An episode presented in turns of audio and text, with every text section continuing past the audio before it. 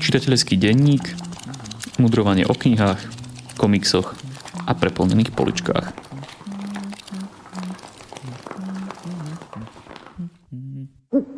Vítajte pri počúvaní 16. čitateľského denníka. Ja som Jakub a spolu so Šimonom začneme aj dnešný podcast odpovedou na jednu z vašich otázok. Tentokrát nám ich prišlo viac. Vybral som túto od poslucháča Samuela. Ste tým záložka alebo tým zahnutý rožok. Chvíľku som musel uvažovať nad tým, že čo sa poslucháč Samuel vlastne pýta, potom mi došlo, že sa pýta na to, ako si v knihách značíme to, kde sme prestali čítať. Tak ako je to u teba, Šimon? Ako si značíš, kde si skončil? Ďakujem Samuelovi za otázku. Ja používam záložky. K tomu by som dodal, že tých záložiek mám vždy viac ako potrebujem. Bežne to robím tak, že mám naraz rozčítaných viacero kníh, niekedy aj tri a čítam tú, na ktorú mám práve náladu. Mám asi tri záložky v knihách, ale tým, že objednávam knihy z vydavateľstiev alebo z, z internetových obchodov, tak oni ako darček vždy pošlu nejakú tú záložku a tých záložiek mám viac ako kníh, tak sa mi to tak hromadí, hromadí, hromadí až kým sa nejaká úplne nezodrie, neroztrhne na poli, tak ju vyhodím. Že veľmi málo kedy sa mi stáva, roky, roky, že sa mi to poriadne nestalo, že by som nemal záložku ako vyslovene kus papiera určený na to, aby fungoval ako záložka, že by som si musel založiť nejaký bloček alebo niečo podobného charakteru. Rožky zahýbam vtedy, keď si chcem poznačiť miesto, ku ktorému sa chcem vrátiť, prípadne si ho znova prečítať alebo napísať o nejakú poznámku alebo ďalej porozmýšľať. Čo ty? No, ja to robím podobne, rožky zahývam iba na tých miestach, kde si chcem niečo vyznačiť, nie na miestach, kde som skončil, lebo to mi príde také nefunkčné a barbarské. Ale mám taktiež veľmi veľa záložiek, dokonca máme doma v rámci knižnice máme zasúlku, v ktorej sú záložky, kde ich je možno 40, ale zároveň je pravda, že mám svoje obľúbené, ktoré používam najčastejšie. A mám tam aj niekoľko takých no povedzme, že zberateľských záložiek, ktoré som buď dostal od niekoho známeho, kto bol niekde na výlete, alebo napríklad jedna z mojich obľúbených kapiel k platni vydala taktiež aj akože záložku ako taký malý bonus. Len väčšinou sú to také záložky, ktoré sú buď korkové alebo nejaké také honosné a to ma znepokojuje, lebo oni sú dosť hrubé a bojím sa, že poškodia tú knihu skôr, takže to je skôr taký, taká pekná memorabilia, určená skôr no, pre radosť. Takže áno, používam záložky, ale zároveň mám veľmi rád aj to, keď knihy vychádzajú v takom starostlivom nejakom vydaní. Aj dnes budem hovoriť o nejakých veľmi pekných knihách po tej formálnej stránke a tie väčšinou majú aj svoju stužku, tak to je vždy veľmi pekný detail. Keď som tu čítal knižku, čo mám od teba požičanú, tak tu máš veľa tých zahnutých rožkov. Som videl, že čo da, Jakuba oslovilo. Tak ďakujeme ti samo za tvoju otázku a za odmenu ti posielame zbierku hororových poviedok v horách šialenstva od Howarda Filipa Lovecrafta, ktorého sme tu prednedávnom už taktiež spomínali. Ak chcete aj vy vyhrať nejakú peknú knižku, tak budeme radi, ak nám pošlete nejakú otázku, ktorá sa týka literatúry, čítania, komiksov, záložiek a podobne. Môžete nám ju poslať na našu e-mailovú adresu info.kandalaper.sk, na náš Facebook alebo kľudne aj mne so Šimonom niekde Môžete nás zastaviť, môžete nám to povedať, môžete nám napísať, budeme veľmi radi. No a o mesiac opäť jednu otázku vyberieme a odmeníme dobrou knihou. A ako sme už spomínali v diskusii pod istým príspevkom ohľadom žiteľského denníka, tak ja len potvrdzujem tie slova, že pre nás je interakcia s poslucháčmi veľmi dôležitá, preto vás chcem pozbudiť, aby ste nás oslovovali aj osobne. Budeme veľmi radi. Tak prešlo zhruba 5 týždňov, odkedy sme nahrávali naposledy. Čo si si pripravil do dnešného podcastu, Šimon? No ako by sa dalo čakať, tak ja tu mám posledný diel trilógie zo série Histórie Duny od Briana Herberta a Kevina J. Andersona. A tento posledný tretí diel sa nazýva Bitva o Corin. V porovnaní s predošlými dvoma dielmi si myslím, že sa tam viac riešia vzťahy medzi postavami aby som povedal niečo, čo im je táto knižka iná. Stále je tam ten motív boja o slobodu medzi ľuďmi a mysliacimi strojmi, lenže to už poznáme z predošlých dvoch dielov, takže v tomto dieli si myslím, že autori viac dávajú dôraz na to, že ako táto vojna ovplyvňuje medziľudské vzťahy, vzťahy medzi rodinnými príslušníkmi, medzi e, manželmi alebo medzi otcom a synom. Toto je dosť silný motív, pretože hlavný hrdina, ktorého poznáme už z prvého dielu a ktorý sa tiahne celou touto trilógiou Warrior Atreides. Má komplikovaný vzťah so svojím otcom, ktor- ktorého najprv slepo obdivoval, potom zistil, že jeho otec je podvodník a v poslednom dieli sa s ním musí definitívne vysporiadať. Taktiež je tam vzťah k predkom, tomu, čo, čo o nich vieme versus to, čo o nich hovorí oficiálna história.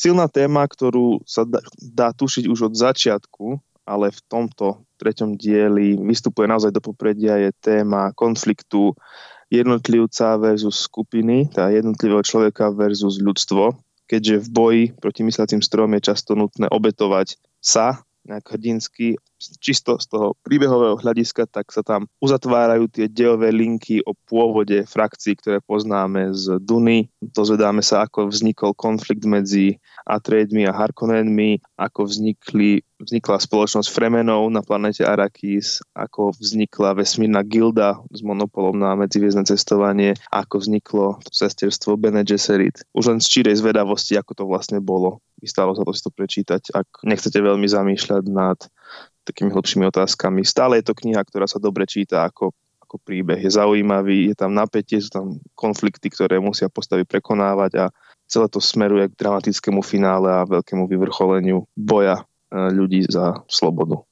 A ďalšiu knihu, ktorú som si pripravil, mám požičanú od kolegu Jakuba, volá sa Kuklux Klan, Tady bydli láska a teraz neviem, či dobre prečítam meno autorky, ktorá je Polka a ja neviem, ako sa čítajú polské mená. Katažina Surmiak Dománska, dúfam, ak, ak niekto vie lepšie, tak nech ma prosím informuje. Budem mu veľmi vďačný, možno ho odmeníme nejakou knižkou. A je to kniha zo série Prokletí reportéři z vydavateľstva Absint s veľmi peknou grafickou úpravou, krem iného. V tejto knihe polská reportérka, ktorá je zároveň autorka tejto knihy, skúma ako už názov napovedá, fenomén Ku Klux Klanu a chce preskúmať, čo sa skrýva za týmto fenoménom, ktorý tvorí akúsi tienistú škvrnu na histórii Ameriky, amerického národa. Takže horiace kríže, tajúplné tituly a rituály, biele hávy a kapucne, no a nenávisť k Černochom, respektíve iným rasovým menšinám, ako sú napríklad Židia a Hispánci. Tak toto sú fenomény, ktoré tu ona rozoberá. A aby sa na ne pozrela čo najbližšie, tak cestuje do štátu Arkansas na veľké stretnutie, na veľkú konvenciu, neviem, či to je správne slovenské slovo, convention, asi zraz by sme mohli povedať toho Ku Klux Klanu. No a veľmi dobre e, tú knižku koncipovala, pretože tam strieda ako keby súčasnosť, teda to, čo ona vidí a zažíva na tom zraze, to strieda s rozhovormi s rôznymi účastníkmi toho zrazu, od návštevníkov po organizátorov až cez nejakých príbuznených sympatizantov alebo partnerov, ale to je všetko prekladané históriou Ku Klux Klanu, respektíve významných osôb, ktoré nejako ovplyvnili toto hnutie, respektíve dôležitých historických udalostí, ktoré ovplyvnili vývoj Ku Klux Klanu. Takže je to reportážna literatúra, v podstate literatúra faktu, ale je napísaná spôsobom, že čitateľa nenudí, takže je to celé dostatočne zdramatizované. No a ona tam rozoberá ako Ku Klux Klan prešiel, ako vznikol vlastne, čo je veľmi zaujímavé, že aká bola pôvodná myšlienka, nebudem prezrádzať, odporúčam poslucháčom, nech si prečítajú, ako sa proste, ako proste viackrát takmer zanikol, respektíve dostal sa do nejakého útlmu hibernácie a potom znova vplyvom ich spoločenských okolností znova sa rozmohol, vyšiel na povrch, ako sa zmenila aj jeho štruktúra, organizácia, profil členov, alebo aj to, ako komunikuje navonok svoje posolstvo, svoje presvedčenia.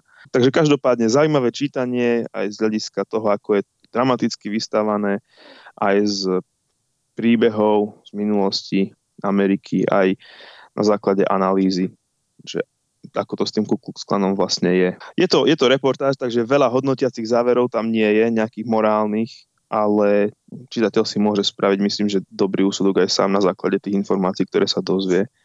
Či už z toho, čo ona cituje z histórie, alebo z rozhovorov s účastníkmi konvencie. Ja som túto knihu čítal prednedávnom taktiež a veľmi ma prekvapilo to, že niečo také ako Ku Klux Klan ešte stále v Amerike existuje, lebo máme to spojené s historickými filmami, s westernmi, s Tarantínom a tak ďalej, ale že to naozaj ešte funguje a a taktiež ma prekvapila tá, tá miera slobody slova, ktorá je v Amerike. To, že vlastne tam môžu pokiaľ, teda ak som to dobre pochopil, pokiaľ vyslovene nenabadajú k nejakému fyzickému útoku, tak môžu si tam deklarovať takmer čokoľvek, môžu hajlovať a neviem čo ešte, tak to ako Európan tomu to nerozumiem.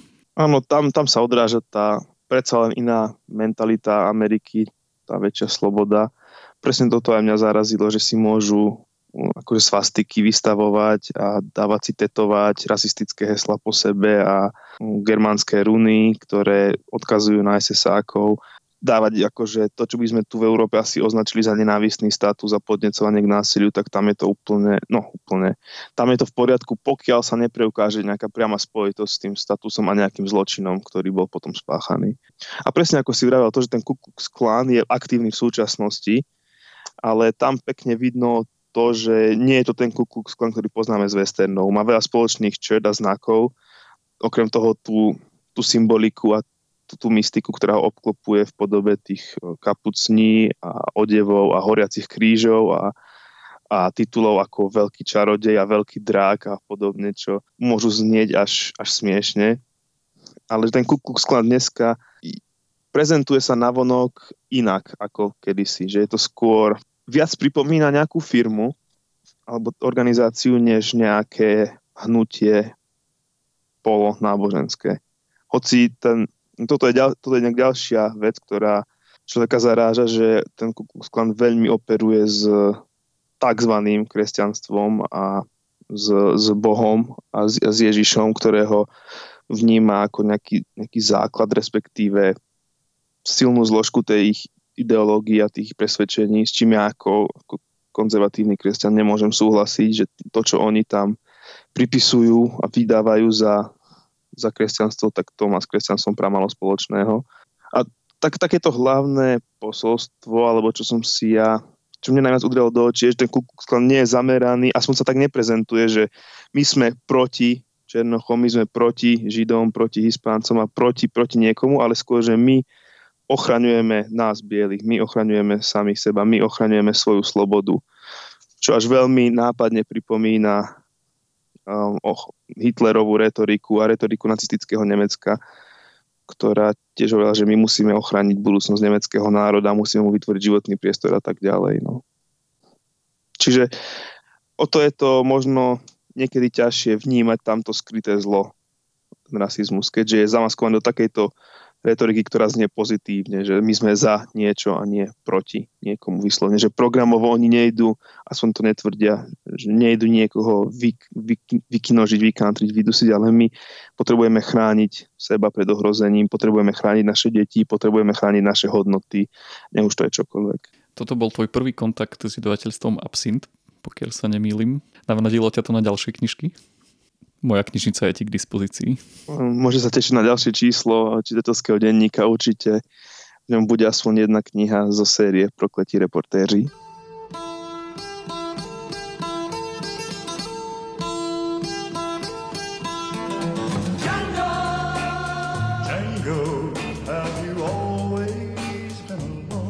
Posledné dve knihy, o ktorých budem hovoriť spoločne na tento mesiac, sú knihy od veľmi známeho autora Stephena Kinga, ale sú to knihy, ktoré patria k tým jeho menej známym. Určite nie sú také známe ako To alebo Carrie. Sú to knihy zo série Temná vieš, a prvé dve. Prvá s názvom Pistolník a druhá s názvom Tři vyvolení. Ja mám pocit, že toto je taký jeho, taký Kingov, taký nejaký, taký nejaký jeho detský kútik, kde sa on hrá a viac myslí na svoje potešenie, než na to, aby sa knihy dobre čítali čitateľom. Či, čím nechcem povedať, že sú napísané zle alebo nečitateľne, ale skôr on si tým rieši nejaké svoje uh, sny a túžby, že je to to, čo píše pre svoje vlastné potešenie. Aspoň na základe toho, ako on komentoval genézu a vznik týchto kníh, že vznikali s veľmi veľkými prestávkami a dlho, ako séria najprv najprv nejaká poviedka, ktorá sa potom sformovala do románu a potom bolo dlho, dlho nič, kým napísal pokračovanie a tak ďalej a tak ďalej. A je to, zrejme by sa to dalo označiť ako také nejaké fantasy a je to príbeh z, čo dnes je strašne cool, nejakého, asi by som povedal, že postapokalyptického sveta, minimálne ten svet, v ktorom sa dej odohráva, je veľmi jasne na, na ňom cítiť, že bol iný a že ako tam často spomína myšlienkami hlavnej postavy sviet hnul, čiže došlo k nejakým veľmi vážnym celosvetovým alebo celospoločenským zmenám, ktoré veľa bližšie informácie o tom veľmi nemáme, ktoré veľa z toho, čo bolo v svete kedysi, zmizlo, alebo sa stratilo, alebo sa nejako zmenilo a je nenávratne preč.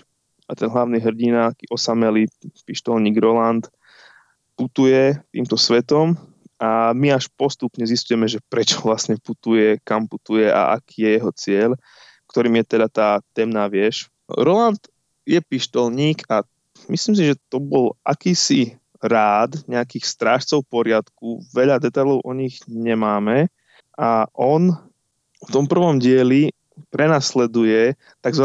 muža v černém a ja prečítam prvú legendárnu vetu tejto knihy aj série, ktorá znie následovne.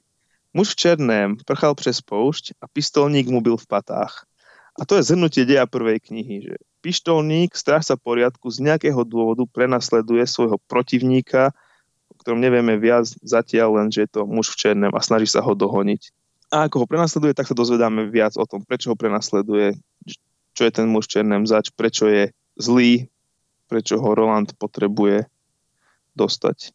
Ako už u Kinga býva zvykom, tak je to román alebo séria románov, dajme tomu, alebo viacdielný román, ktorý je poháňaný hlavne postavami akože má to premyslené zhruba, veľmi zhruba odkiaľ kam chce ísť, hoci sa mu to celé vykryštalizovalo až v procese písania, ale celú tú knihu poháňajú postavy. Toto je na Kingovi dobré, že tie jeho postavy sú veľmi, veľmi viacrozmerné. To nie je nejaká, nejaký archetyp neohrozeného hrdinu bez akékoľvek nejakej morálnej škvrny.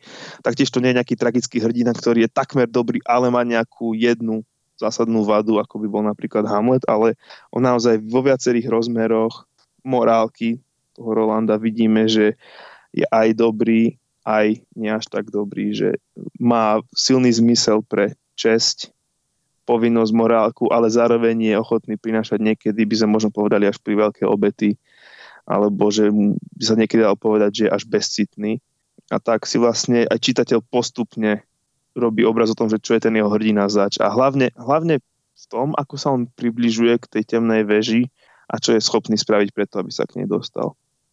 Po takej formálnej stránke, tak prvá kniha bola napísaná textovo dosť ekonomicky. Nebolo tam priveľa zbytočných opisov alebo vysvetľovaní, hlavne tých okolností, ako ten svet vyzerá, ako vzniklo a čo sa stalo.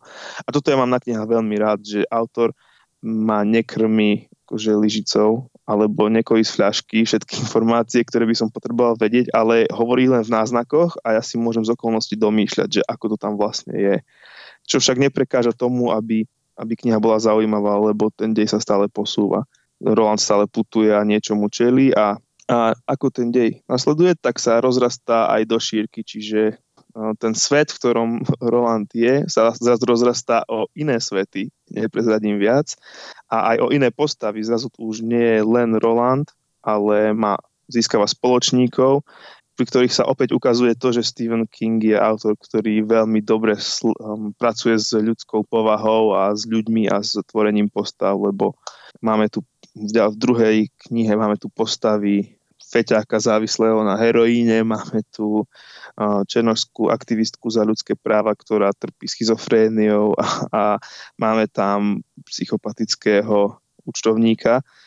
Je to skôr oddychové čítanie, hoci je tam o čom rozmýšľať po dlhej dobe sa mi stalo pri týchto knihách, že som sa v nich stratil, že som bol schopný čítať čisto pre potešenie z deja, z toho, ako odbiehali udalosti, než aby som ich analyzoval ako literárny kritik, čo je si myslím, že veľmi veľká pochvala pre autora, že som sa dokázal ponoriť. Um, čítam ďalší diel, o ktorom budem hovoriť v najbližšom čísle, uvidíme, že či to vydrží. Ty si čítal od Kinga, ak si to dobre pamätám, aj tú jeho knihu o písaní, takže aj poznáš ten jeho pohľad na tú skrinku remeselníka a podobne. Prečo podľa teba je King taký úspešný?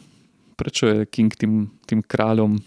No to si mi dal akože veľkú výzvu touto otázkou, lebo to by som musel analyzovať históriu literatúry západnej a súčasnej a urobiť nejakú sociologickú štúdiu čitateľov. No ja si myslím, že King je úspešný u istej skupiny čitateľov. Akože, no jasné, že tých čitateľov je viac a toto je veľmi, veľmi zjednodušený model, ale snad to zafunguje.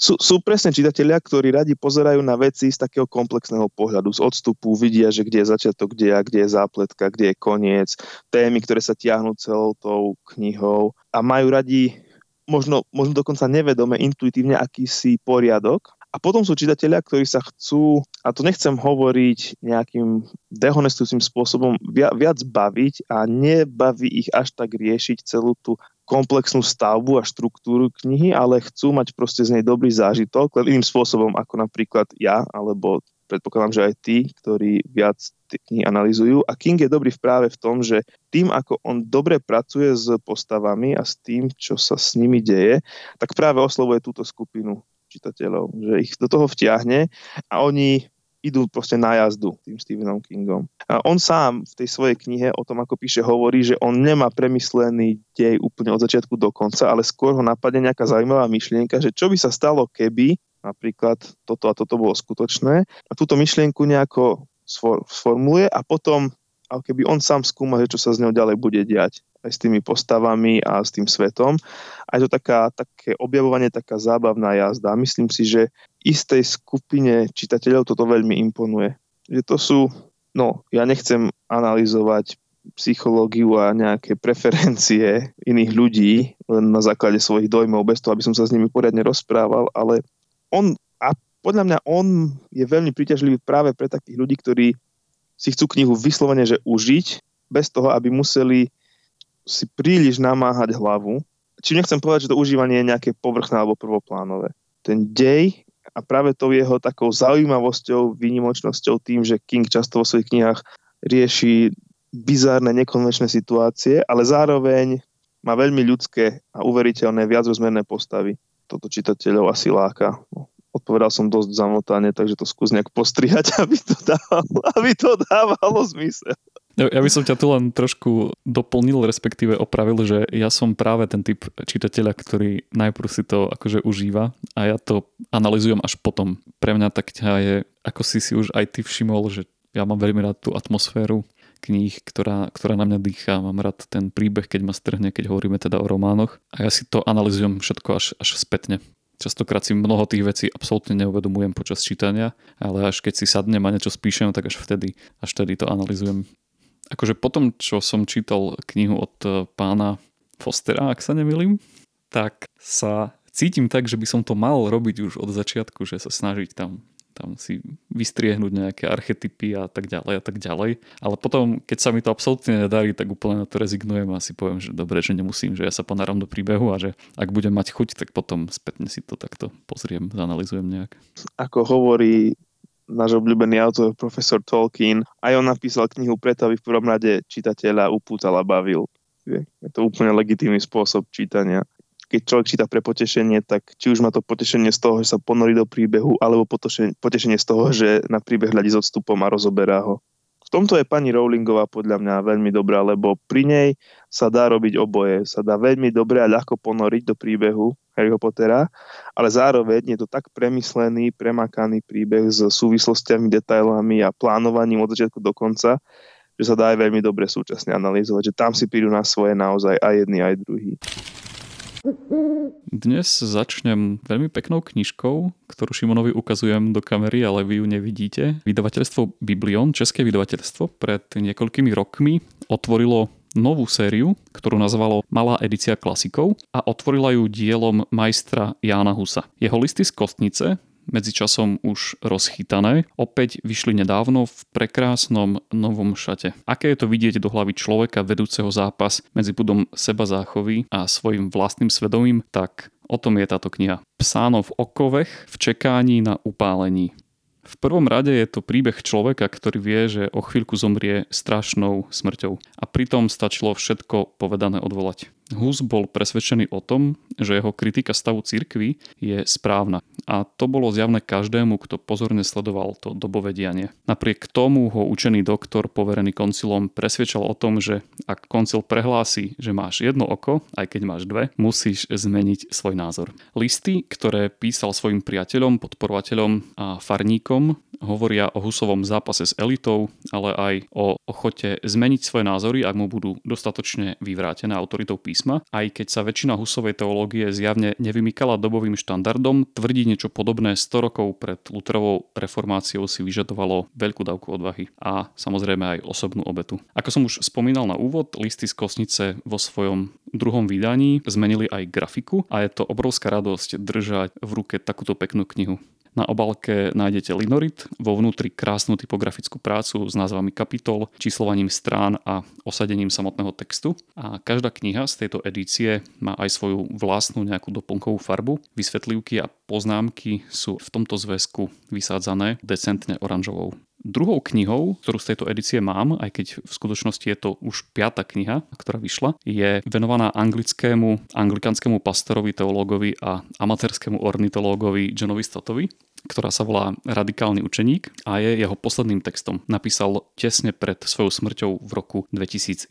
V krátkých kapitolách hovorí o skromnosti, sociálnej zodpovednosti, humore, odkázanosti na Boha a vyváženosti teológie. Varuje pred tým, aby sme si Krista neohýbali podľa svojich predstav na Krista socialistu alebo Krista kapitalistu, na askétu či nenaždanca, ale ostali pri tom pôvodnom biblickom Kristovi. A ako starý muž, v čase písania už mal takmer 90 rokov, sa nevyhýba ani téme smrti a utrpenia. Stott okrem iného známy aj ako veľký milovník prírody a spoluzakladateľ ochranárskej organizácie Arocha, taktiež venuje celú jednu kapitolu téme životného prostredia, starostlivosť o stvorenie a zodpovedný prístup k prírode podľa neho vychádza z biblických princípov, preto k ním naliehavo vyzýva aj všetkých kresťanov. Aj táto kniha má podobne ako Husové listy z kosnice krásnu obálku, príjemný papier, profesionálnu typografiu a tú záložku vo forme stužky, o ktorej sme hovorili. Rovnako je aj vybavený stručnými poznámkami každá kapitola, tentokrát od Pavla Černého. V epilógu tento český teológ spomína aj na svoje osobné stretnutie so Stotom, ktorý viacnásobne navštívil socialistické Československo a je celkom úsmevné čítať o tom, ako totalitný režim umožnil jeho návštevy preto, aby mu ako kaplánovi, osobnému kaplánovi anglickej kráľovnej ukázal veľkosť náboženskej slobody pod nadvládou komunistov. No a táto knižná edícia vychádza aj naďalej. Vyšli už knihy a listy Martina Lutera Lutera, Karla Čapka a Ivana Irousa a do budúcna sa chystá vydanie kníh Jana Amosa Komenského, Dietricha Bonhofera a Sorena Kierkegaarda. Keďže mám slabosť pre veľmi pekné knižné edície, ako ste si už určite všimli, dostal sa ku mne aj niekoľko zväzkov venovaným dielu slovenského spisovateľa a literárneho kritika Cornela Foldváriho. K tým o stručnosti a o karikatúre sa dostanem niekedy na budúce. Dnes sa spolu s vami pozriem na úvahy o detektívke. Foldvary bol známy svojou láskou k pokleslým žánrom, western, komiks, horor a práve detektívku by však sám takto hanlivo nikdy neoznačil. Literatúru delil len na dobrú a zlú, kvalitnú a nekvalitnú. To, že častokrát naberá brakovú formu, nevidel ako problém samotného žánru, ale ako problém neschopných autorov. Tých schopných, a že ich bolo viac než dosť, chronologicky predstavuje aj vo svojej knihe. Začína v 19. storočí, keď Edgar Allan Poe, Foldvárim zvaný ako Ján Krstiteľ detektívky, vytvoril postavu Augusta Dupéna. Jeho tri príbehy obsahovali už všetko podstatné, čo robí detektívku detektívkou. Je tam dedukcia, postupné odhaľovanie tajomstva, postava súkromného detektíva a jeho menej dôvtipného partnera a napätie medzi hlavným hrdinom a policiou. Postupne prechádza celú detektívnu sieň slávy od Sherlocka Holmesa cez Chestertonovho Pátra Browna Erkula Poirota, sudcu Ti až po súčasných slovenských autorov, aj keď Červenáka tam asi nenájdete, pretože autor zomrel v roku 2015. A špeciálny priestor venuje aj Raymondovi Chandlerovi a americkej drsnej škole, ktorej detektív nečeli iba páchateľovi, ale vlastne aj celej spoločnosti. O detektívke je krásna kniha, nielen svojim obsahom, z ktorého cítiť tú autorovú lásku a nadšenie pre tento žáner a pre literatúru ako takú, ale aj svojou formou. Celá kniha je totiž obalená v obálke, ktorá je z krásnej sivej drsnej lepenky, ktorá má plátnený chrbát, ktorý má vždy inú farbu, má stužku, dneska to je o stužkách a dokonca aj farebnú oriesku, čo sa už častokrát nevidí na knihách vydávaných v súčasnosti. Sú mi veľmi sympatické myšlienky pána Fodváriho o tom, že neexistuje, parafrázujem, vysoká nízka literatúra, iba dobrá a zlá a ak kniha nie je dobrá, tak za to môžu neschopní autory. A ja mám veľmi podobný postoj a ja sa nedívam krivým okom na žánrové knihy, na rozdiel od literary fiction, Lebo si myslím, že aj tzv. vysoká literatúra je niekedy odpad, ale o tom inokedy. Škoda, že som nespomína toho Červenáka a jeho Štajná Barbariča aj detektívnu sériu. Určite by sa tam boli dostali, ak by ich čítal. Odporúča nejaké e, detektívky, alebo sú tam detektívky, o ktorých vyslovene hovorí, že toto je naozaj dobré detektívne dielo, ktoré stojí za prečítanie, alebo skôr poukazuje na plusy a minusy každej tej knihy, čo analizuje. Je tam nejaký zoznam odporúčaných detektívok? Nie je to vyslovene, že zoznam, ale on celú tú knihu postavil na tom, že v úvode je zo pár takých všeobecných esejí o histórii detektívky a o, o proste nejakých sprievodných témach. A potom ide rad radom asi takými 15 základnými autormi a tam aj vždy spomína, že ktoré dielo je podľa neho najlepšie od nich, alebo ktoré aj niečo zásadné prinieslo pre ten žáner samotný. A tie jednotlivé kapitoly vznikali aj takým eh, iným spôsobom, než že by si teraz sadol na zadok a že chcem napísať knihu o detektívke, ale on si ich najprv písal ako nejaký taký osobný čitateľský denník, prípadne nejaké krátke eh, články do novín.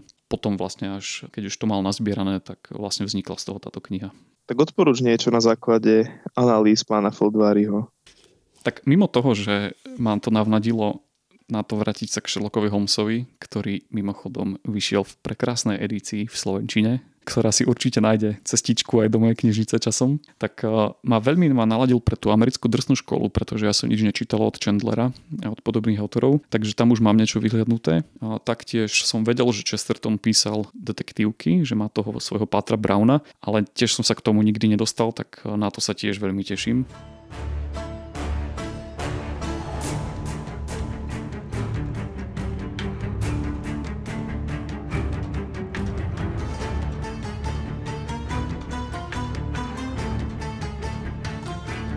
Keď sa nad tým tak zamyslím, tak dnes tu mám zjavné veľké zastúpenie československej literatúry, keď aj Husa vlastne do nej, do nej zaradíme. Mám tu veľkú hrubú knihu s všehovoriacím názvom Prózy. Donedávna som o Dušanovi Mitanovi vedel iba to, že svojim zjavom nápadne pripomínal vyobrazenia starozákonných prorokov na stredovekých maľbách a rytinách a že bol a vlastne aj stále je veľmi dôležitý autor, ktorého by sa patrilo čítať. No a dlho som otáľal, predsa len slovenská literatúra 20. storočia neznie veľmi vzrušujúco, obzvlášť keď ju nenapísal Juraj Červenák a nakoniec som bol veľmi milo prekvapený. Prozy sa ku mne dostali vďaka jednému literárnemu výpredaju a obsahujú výber z Mitanovej rozsiahlej tvorby. Okrem poviedok, niekoľkých básní a esejí v nich nájdete aj novelu Patagónia a celý román pod názvom Zjavenie. Vo väčšine z nich je hlavnou postavou muž, umelec alebo spisovateľ, ktorý rebeluje proti systému a zaužívanému rádu veci. Mýtana prechádza od jednoduchých poviedok pripomínajúcich svojou atmosférou magický realizmus Markéza či Borgesa cez pokusy s niekoľko stranovými prúdmi slov až k takým postmoderným skladačkám pozostávajúcich z útržkov listov, novinových článkov, osobného príbehu a všade prítomnej mystifikácie, pri ktorej neviete, či si autor vymýšľa alebo popisuje reálne zážitky zo svojho života. Aj napriek experimentovaniu s žánrami a formou, ktorým sa po autorovej konverzii v 90. rokoch pridali aj biblický jazyk a biblické obrazy, je Mitanová tvorba veľmi zábavná a čtivá. Ja som sa bál, že tá kniha má 700 strán a že sa s tým budem dlho trápiť, ale prečítal som ju možno, že za týždeň. Pri jeho krátkých poviedkach som sa väčšinou usmieval po podfúz, lebo je aj veľmi vtipný a v románe Zjavenie som sa snažil rozoznať reálnu autobiografiu autora od nejakej fikcie. A koniec knihy, teda nejakých Posledných 200 strán mi na záver pomohlo aj preniknúť do autorovho sveta skrze mnohé rozhovory, eseje, kritické ohlasy na jeho dielo. A jeho pohnutý život výborne vystihuje báseň Žalospev Piana, z ktorej ukážku som si pripravil aj pre vás. Ide mi o krk. Fľaša, ktorú v ruke zvieram, siaha mi na hrdlo. Zvieram ju ako netopiera. To okrídlené čierne zviera v ríši bielých myší Vráť sa a osloboď ma od modly. Vráť sa a odpusť, odpusť nám, že sme ťa prebodli.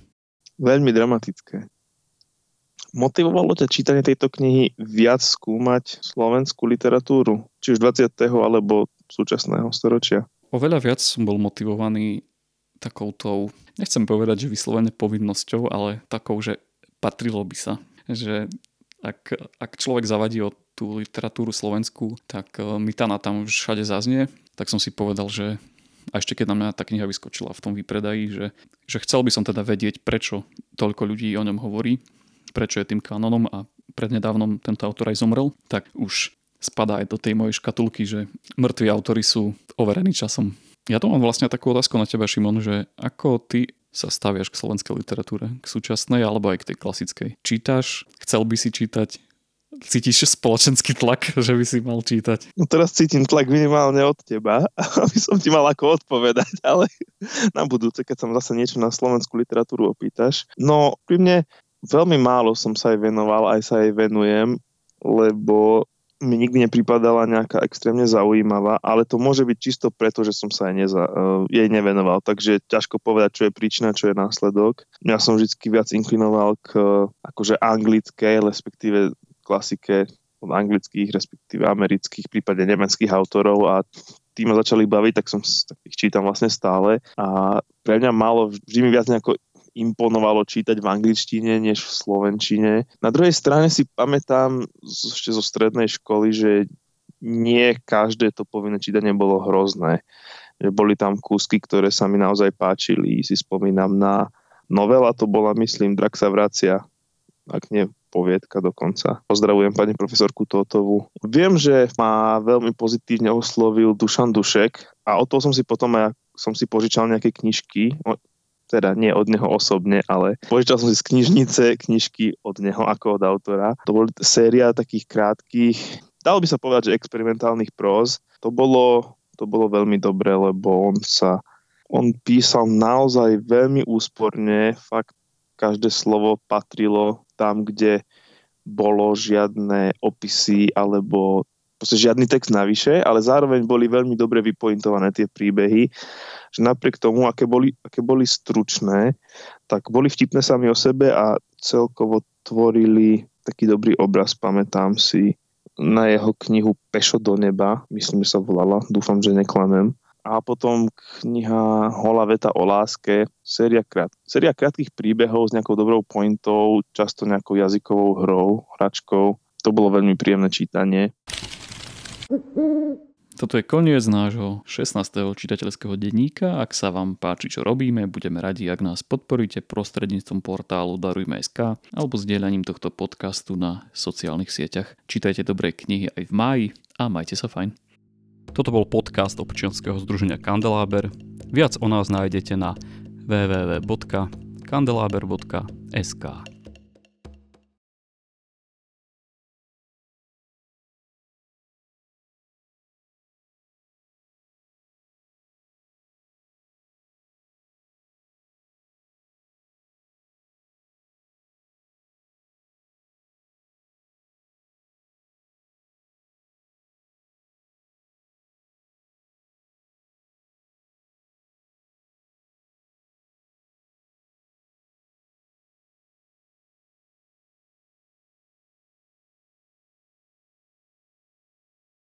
Vieš čo, práve som bol trošku šokovaný, lebo mne vyskočilo, že, že nejaký problém nahrávania, tak počkej sa.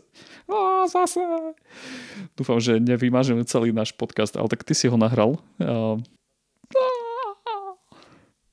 Dobre, dobre. Don't, don't panic. Nejak, vyskočilo mi to také okienko, že, že write error